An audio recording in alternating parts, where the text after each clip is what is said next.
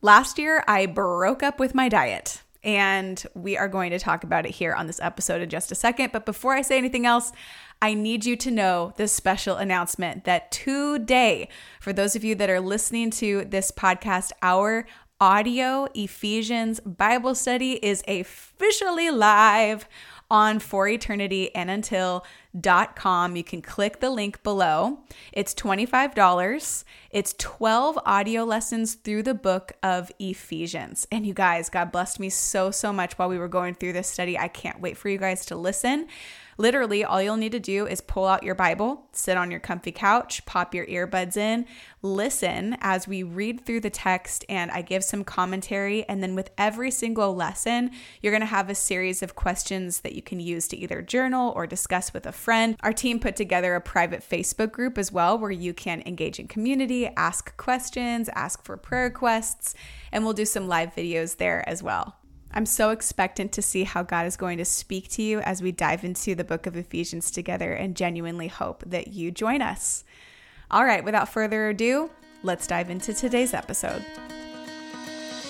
You're listening to For Eternity and Until, where together we uncover how to bring heaven to earth in our everyday choices and live the life we were created for.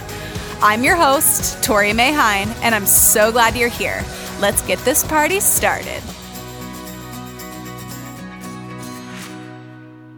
My prayer for you is that you would experience the fullness of freedom that is available to you in Christ, through Christ, in your bodies, and also in your minds and in your spirit as well, because God's created you a three in one, just as He is three in one in His image Father, Son, Holy Spirit. You are body, mind, and spirit.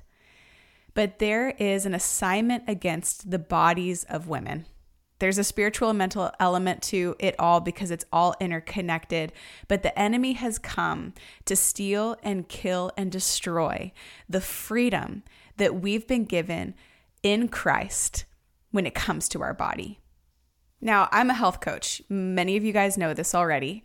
So I'm passionate about helping women, especially, experience freedom through their diet and equipping them with tools to add health to their bodies in order to live their very best lives, to feel good, to have energy, and all the things. But I know that it's a very simple shift of perspective, a very small tweak that changes everything when it comes to this area of our lives. Because many women come to me saying i want to feel better. I want to uh, you know commit to a greater level of intentionality when it comes to what i'm eating. And somehow along the way, even if it starts with a motivation of grace and an alignment with purpose, cultural standards and the pressure of the world and the work of the enemy against the bodies of women comes in to kind of steal and manipulate and shift that whole process to where they're working for their worth rather than working from a place of secured worthiness in Christ. And I just want to be a voice in the mix of the health and wellness field that points you back to the worth that you have in Jesus. You've been saved by grace through faith. And does God care about your weight? I mean, He does because He cares about your heart. And if there is excessive weight on your body, then there's also typically excessive weight in your spirit, excessive weight in your mind that's translating to this weight on your body. Is there something that needs to be realigned in the spirit that would also realign the natural? Well, then you focus on the spiritual elements and the natural elements follow because healing happens from the inside out. We serve a God that cares about the condition of your heart more than anything else. When you saw the prophet Samuel coming and uh, being led by God to go choose the next king. He was sent to the house of Jesse, and all of his sons lined up. And of course, Samuel was expectant that it would be the strongest and buffest and most kingly looking man that God would choose. And God told him, I don't look at the exterior, I look at the heart. No, it's not the buff buff brother. No, it's not the impressive one. It's David, who's out in the fields nearby, keeping watch over his flocks. It's the man after my heart. So, does God care about your health? Yes. Does He care about your heart more? Yes. If you're focused on your heart care, will the physical care follow? Yes. It's all intertwined. There's typically always trauma on any side of the spectrum. I was actually just having this conversation with my friend Ashley who um, partners with me to help lead the podcast and we were talking about postpartum bodies and you know this this pressure and this concern and this frustration that we often have in our bodies as women. And she said, Oh, I just figured that you would never even struggle with that, Tori, because you've got rock hard abs and you've always you've always been small. And I'm like, Yeah, I mean, that's a, exactly the lie of the enemy, right? It's just me. That's exactly what the enemy wants us to believe. It's just me. It's just my problem. Nobody else is facing this. And so we live in isolation and we live in silence and we don't want to talk about it. And then we sign up for the next diet program and then we, you know, starve ourselves for a couple of weeks and then we binge because we're so tired of having to work for our worth rather than working from a place of worthiness. And we're tired of feeling tired and tired of feeling the pressure and tired of existing under a standard that we can never meet and match. And you hear it surface in a really subtle way. If I could count the amount of times just in the last two days that I heard women say, Don't judge me and it was always having to do with food. It's crazy. It's like, oh, well, last week I bought these keto, it's like muffin or something, like frozen muffins. And the lady was talking to me was like, now don't judge me, but I ate half of the bag. And I'm like, friend, I'm not here to judge you. You know that I would never judge you. Oh, yeah, huh? No, I know, I know, I know. And I'm like, no, no, no. You need to listen to me. I don't judge you based on what you do externally. My heart for you is God's heart for you. I love you. God loves you. You eat a biscuit, you don't eat a biscuit, God loves you. We exist in a culture and a world that is obsessed with striving in every facet of our lives our financial life, our physical life, our romantic life, our spiritual life, the relationship with our children. Every facet of a woman's existence is characterized by this need to perform. And if we don't perform well, we are subliminally taught that our worth is on the line if we aren't performing to a measure of expectation for our culture around us. And we project that onto God. And so you eat the biscuits and then you think you have to kind of apologize for it or explain the reason why you ate the biscuits to begin with. Or you eat the cupcake and then it's like, I'm going to justify it because I'm going to work extra hard for an extra hour in the gym tomorrow. Friend, that's living in a cycle of strife, not being motivated by grace, but being motivated by shame that you have to justify your existence in your body. It's just, we have an enemy that is prowling around like a roaring lion, seeking whom he may devour. And he is on assignment to ruin the perception of women's bodies. Eve was told, God is holding out on you. Eat this. Start started with something edible. Eat this. Put this into your body, and then you will have full knowledge. You will be enlightened at a greater level. You will be like God. Eat this, do this, take this action, and you'll become more like Him. You'll feel more satisfied. You'll be more fulfilled. And she ate. But then we have the example of Mary. I don't think that there's anything more beautiful than Mary's example. She came before the Lord, and her response to an angel in her room in Luke chapter 1, when he comes in and says, You are going to conceive a son. He's going to be the savior of the world. His kingdom will know no end. And she's like, How can this be? I'm a virgin. Well, the Holy Spirit's going to come upon you and you're going to supernaturally conceive in your physical body the divine. God is going to come alive in you. And it's going to literally cost you everything your social status, emotional well being, spiritual well being. Physically, it's going to cost you. It's going to it's going to require a sacrifice on every single facet of her existence. And her response was simple. She said, Behold, I am the servant of the Lord. Let it be done according to your word. let it be done according to your word. What if we had that same perception? God, let it be done according to your word in my body. Let it be done according to your word in my mind. Let it be done according to your word in my spirit, not my will, but yours. Use me as a vessel for your glory. I don't need to measure up, I don't need to perform. I just need to remain submitted to the work that God is already in the midst of doing. And as a result, Mary was the very first human being to experience the Holy Spirit, to house the Holy Spirit in her body, birthing God in flesh, in physical form. Being chosen, why? She was willing to allow God to do whatever He willed to do in and through her. For Eve, she said, What God has given to me is not enough. I need more. And so she ate and what she ate became a part of her, went down into her inmost being. And then we see freedom birthed through the submissive example of Mary, who was willing to say, I'm the Lord's servant. Let it be done according to your word. What you've already given to me is more than enough. I'm submitted to your will. The enemy has always been on assignment against women and their bodies and their hearts and their minds and their souls. And through one woman, he brought sin into the world. And then through one woman, God brought a Savior who would come and redeem us and set all of us free.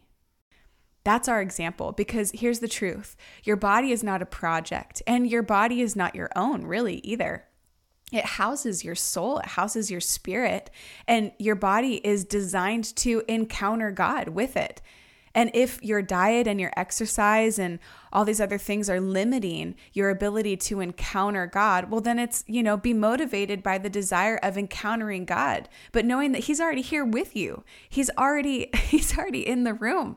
It's much more of a mental and a spiritual shift to be able to engage with God in that spiritual way than it is the physical shift. But yet, some of us fall into the pattern of believing that if we just earned the next promotion, if we just, you know, raised that next paycheck, if we just had a smaller abdomen. And if we just looked a little bit different if we were taller and if our legs were smaller and if our butt was a little bit bigger and if all of these other whatever cultural standards that are given to us for women that we need to measure up to that somehow we would be more qualified to do the work of of God in the kingdom for his glory. And I'm just telling you that that's an absolute load of BS and I don't think that any woman would actually say outright that is what I believe but I do believe that it's the subliminal message message underneath it all that when we experience stress and doubt and fear and we're tossed to and forth by the waves of the worries of this world, then we ask God for wisdom and then we don't receive it because we're asking in doubt and we're not asking in faith. And instead of coming to God and asking, what, what is it that you actually desire for me to lay down and to do? Because our lives as Christians are, are is sacrificial by nature. He says, lay down your life so that you can gain my life. Lay down your plans and your pursuits and your perception of what will offer you worthiness in your life and instead pick up my worth, pick up what I accomplished, pick up what I finished for you and exist in that instead if we don't break this cycle of the behavior modification and the working from our worth rather than than from a place of secured worthiness in Christ then we will exist. Our spiritual lives here on earth our physical lives here on earth still bound by striving still bound by the strife that exists as a result of this endless uh, pursuit of working for our worth last year in August. In August of last year, I started the 75 challenge. It was very popular, at least last year it was in the middle of quarantine. It was a challenge that consisted of two workouts every single day. One of them had to be outside, drink a gallon of water every single day, take a progress picture, read 10 pages of a personal growth book, and commit to whatever diet that you choose perfectly without ever cheating once. Those are the qualifications. And it, it was designed for, quote, mental toughness. But the reality was, we all went through a lot in 2020 a lot of emotional turmoil, a lot of surfacing of things that needed to be dealt with. I was feeling a lot of stress. And so, naturally, where did I go? Oh, I'll do another healthy living challenge of some sort. Oh, I'll push my body to the next level. And this is a very consistent cycle in my life because when I was in eighth grade, I sat in detention with a group of boys who basically rated me a six out of 10 told me all of the qualifications that I needed to do in order to maybe make myself an 8 out of 10 if I was lucky. Shave your arms, they said. Pluck your eyebrows, they said. Wear more makeup, dye your hair. Your boobs need to be bigger. You need to lose a couple pounds and all of these external ways that I could shift and mold the perception that I was receiving from the boys around me. And I mean, externally, I was like, you guys are a bunch of jerks. But internally, I was like, yeah, you're right. I'm going to start working on all of these things and I'm going to make myself more worthy of love and belonging and acceptance and desire. And um, ever since then, if I'm being honest, it would I would sign up for a different sport activity, or I would commit to a different diet, or I would wake up early before school and do my crunches and my sit ups because I thought if I could just control me having a rock hard six pack, then I'll always have something impressive about me. My physical body will always be impressive. And I went to Carrie Garcia's Freedom Academy last October. I was on day 65 of this 75 day hard, and I was trying to balance this whole Freedom Academy, you know, weekend of like deep coaching and therapy and preaching. And it was such a beautiful time with my, oh, well, I got to finish this challenge. And during one of the coaching sessions, I realized this is this is actually a pattern of unhealth. This isn't a pattern of health. I'm running away from the ways that God wants to work and move in my heart. I need silence. I need solitude. I need stillness. I need intimacy. I need to draw near to God and near to others. But instead, I'm isolating myself outside, doing an extra workout so that I can lose a little bit of weight and I could shift the way that I perceived myself and perceived what God was doing in and through my life. It was a very familiar cycle. And I had to make the decision right there in that moment to quit. 10 days out from hitting that 75 day mark, I was like, it's actually more important for me to be led with a motive of grace and to shift the way that I am striving because it wasn't actually producing the fruit in my life that I thought that it would or that I desired that it would. It may very well have been something very good for someone else, but for me, I was working in the opposite direction of where God was actually leading me. And as a result, I felt like God was saying, commit yourself to an entire year of zero dieting. Don't cut out any dairy, sugar, all of the list of the things that, you know, all of the all of the food groups. I want you to just eat intuitively. I don't want you to take a single picture of your body as a before and after picture. You guys, seriously, at the end of 2020, I always do this thing where I go through all of my pictures on my phone and I clean out some of my pictures that were, you know, screenshots and random stuff. I deleted hundreds, hundreds of pictures, before and after pictures of myself. Most of them before pictures, because every time that I would start feeling a little bit stressed, every time that I would think, oh, I need to have something impressive to put online in order to grow my business, I'm like, I should just take another before picture and just work really hard for the next couple weeks and blah, blah, blah. That is a earthly strategy, not a spiritual strategy. I needed to align myself back with the actual purpose for why I'm doing what I'm doing. It's not for the rock hard abs. It's for freedom. And what does freedom look like in my life personally? It meant laying down the striving in that area and creating more time and space in my day to pour into his word, pour into my kids, get alone in my sunroom read my Bible, make a friend, move my body out of a motive of grace, and eat for joy, and eat for fueling, and eat and live and have my being for the glory of God. It meant I had to lay something down in order to pick up that freedom.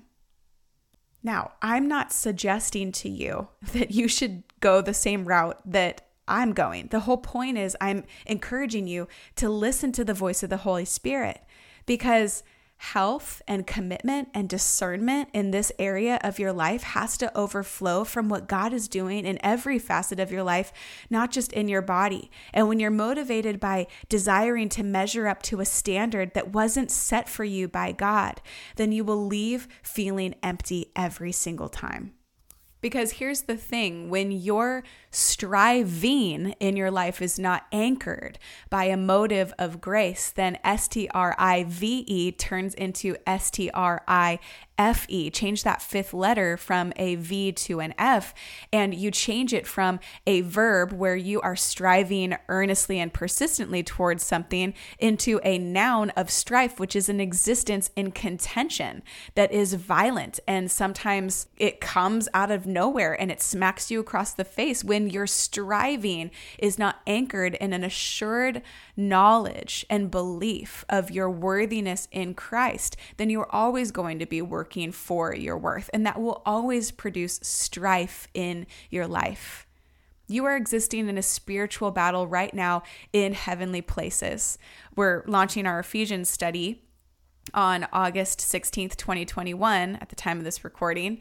Um, and Paul writes in Ephesians explaining the spiritual reality of the believer in Christ. We are seated in the heavenly realms with Jesus in heavenly places. The very first um, chapter in Ephesians, he says, You've been blessed with every spiritual blessing in heavenly places. And then Jesus is seated in the right hand of the throne of the Father in heavenly places. Oh, and you are there too. And your war and your function as the church is to contend in the spirit. It's the spiritual warfare. So put on the full armor of God so that you can stand, which basically means you won't be able to stand without God's armor on you as you wage the spiritual battle. But if you're picking up the world's armor and the world's strategy, then you're not going to effectively stand in the midst of your spiritual battles. And believe me, friend, there is a spiritual battle against your body in heavenly places, and you have to contend and war for victory from a place of victory. And for me, what that looked like to cease striving and enter into grace, it meant I needed to commit to an entire year where I wasn't taking any before and after pictures. I wasn't committing to any extreme diet. And I was learning how to delight myself in the grace of God, in freedom. I had to work in the absolute opposite direction. You have to listen to the leading of the Holy Spirit in your life. You have to engage your own personal story I want to experience full freedom in my body. What does that look like for me? I promise you, it's not going to look like a perfect diet that will set you free in the spirit. Where the spirit of the Lord is, there is freedom. Invite God in, invite God into this area of your life. Invite God into the moments where your body was hurt and misnamed or abused Invite God in to remind you and redeem you, to remind you of his of his love for you and the worth that you have in him and to redeem these moments of brokenness with his grace. And then you move forward understanding that your worth is not on the line. Understanding that there is absolutely nothing to prove. Your worth is not on the line because it's not circumstantial. It is yours for eternity and until on earth as it is in heaven in your body. What would that look like for you right now? I'm not going to give you step by step A, B, C, D, E, F, G, what that would look like for you because you have to get into your own prayer closet and you have to ask God, what does it look like to surrender in this area of my life? Where are my misplaced identities? In what ways am I striving? To encounter you when you're already right here in the room with me, already loving me better than anyone ever could, already able to fulfill me than any external circumstance or any achievement could ever fulfill me. It's you. I love you. Help me live from that motive of love and grace right now, Jesus. Will you help me? Will you help the person listening to this recording right now? And illuminate for them what does this look like and mean for them?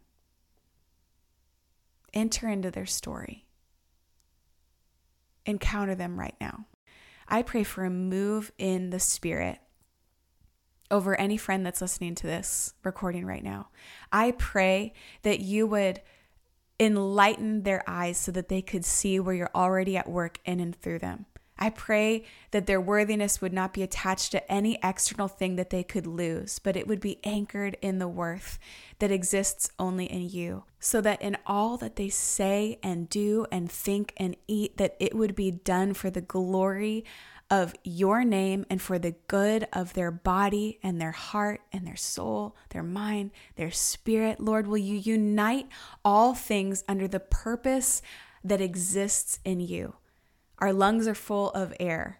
Our life is full of eternal purpose. We aren't just living for this side of heaven, we're living for eternity. Help us have an eternal perspective of our bodies. We love you.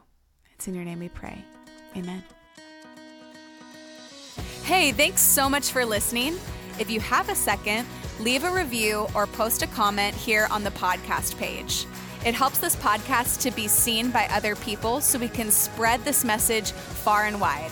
I cannot wait until next week, and I'll talk to you soon.